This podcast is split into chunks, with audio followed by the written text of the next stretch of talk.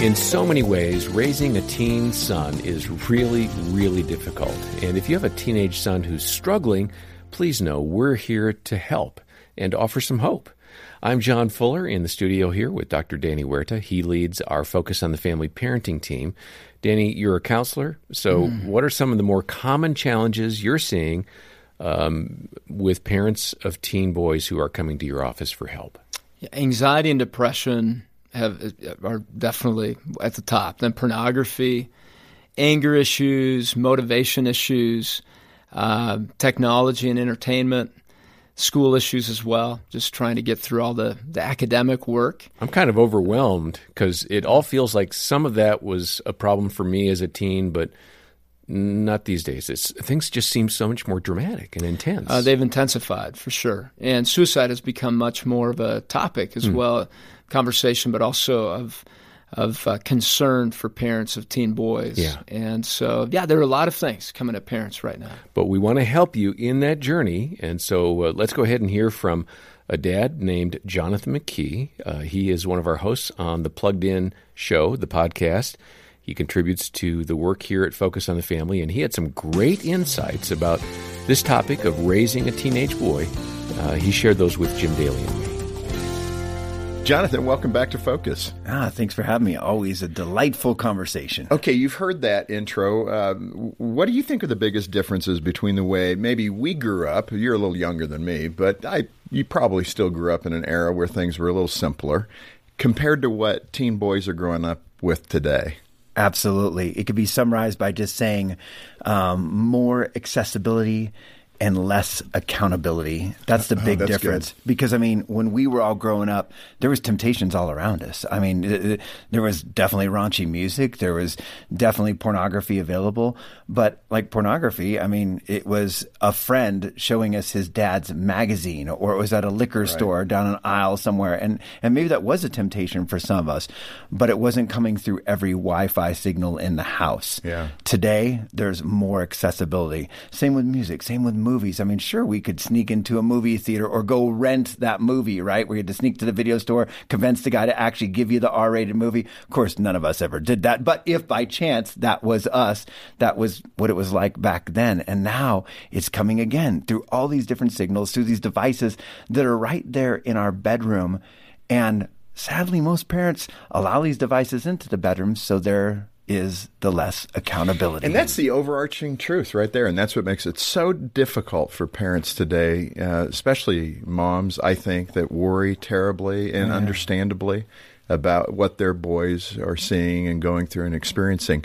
Uh, let's start on a little higher side, and what I mean by that is kind of the overview. You in your book, uh, "Guy's Guide to Four Battles," uh, you talk about a man sometimes, but certainly teen boys too, our lack of ability to ask for directions or instructions. That's me. It's Did universal. You read the instructions, John? You're I, firstborn. I try first to do it myself, and then if I need to, I look at the directions. I don't think I've ever read a set of instructions putting something together, which does mean I leave a few parts out.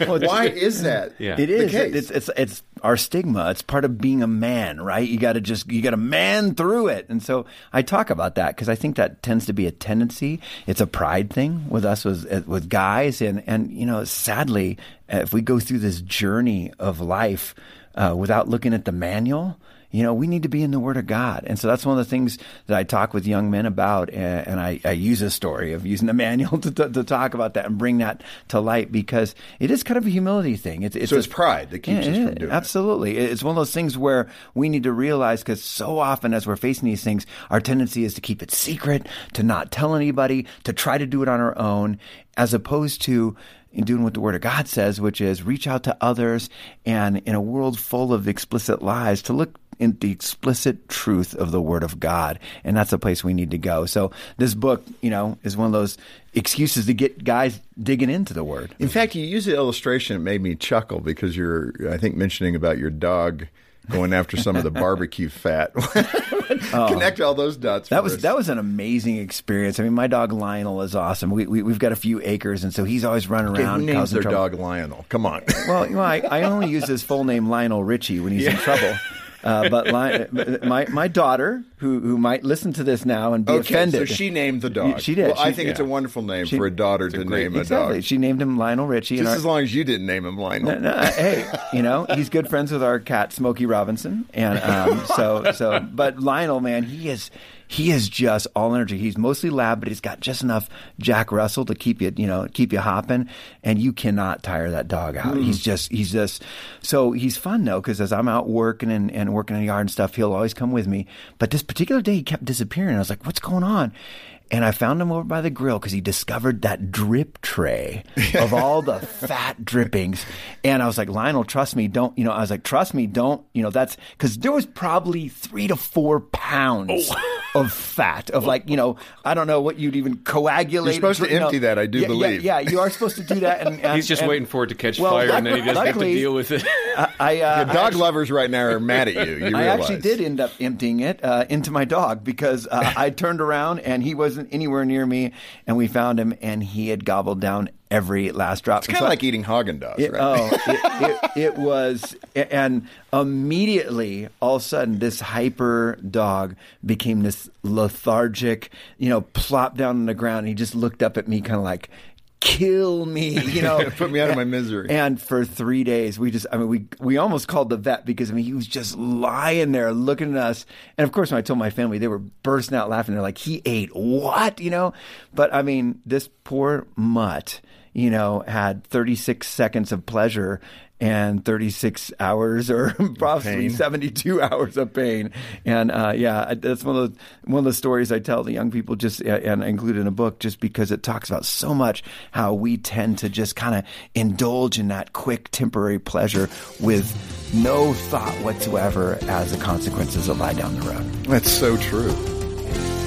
Well, that was a fairly funny but also very sobering story about uh, Jonathan's dog. And Danny, for a teenage boy who's so pleasure focused and maybe engaging in pornography or um, uh, drug or alcohol use, uh, it, it seems pleasant at the moment, but it's really unhealthy. How do you encourage that boy to, to recognize what he's doing and to choose the healthier path, the more productive thing? Yeah, many times for teenage boys, if they have a safe place to be able to share that, that's a helpful thing. So whether it's a counselor or a mentor, to be able to to, to get that off their chest, to be able to talk about uh, what they feel ashamed about. Many times they do feel shame around this pleasure, and they know that they're pursuing that. And for some of them, they've actually said, "I don't, I don't feel that much pleasure. I just know that I'm just going to do it." What you want to look at is what are they actually pursuing. Many times it's relationship, many times it's excitement, or uh, they're bored or they're angry. Help them learn how to have that outlet. And uh, for some of the guys, we've talked about working out or a certain sport or new hobby or climbing, the excitement of climbing, taking what are some safe and healthy risks. And we come up with some great ideas. Hey, why don't you try that? Let's see what what that feels like, and then the fact that they will need some some check-ins with some people. I don't like to call it accountability because it has such a negative connotation. It's mm-hmm. the guiders f- towards the goals that you're setting, and that is freedom. You're wanting freedom. You're wanting freedom from anger. You're wanting uh, freedom from boredom. You're wanting freedom from uh, some of these uh, things that are pushing you towards what you know is destructive. And for some boys, they just don't know how to get out of that, and they just go with the flow of what they're feeling inside. So, what I encourage you to do as a parent is have a very open conversation with your child. If they've struggled with pornography, and that's a big one, uh, instead of going to shame, go towards understanding. Understand you're going towards something that provides something for you. Let's explore what that is and what is happening inside of you because of that. Mm-hmm. And what mm-hmm. they'll notice is pornography creates a tremendous amount of anger, and then anger creates to more unhealthiness and broken relationships, more isolation, what leads to more pornography.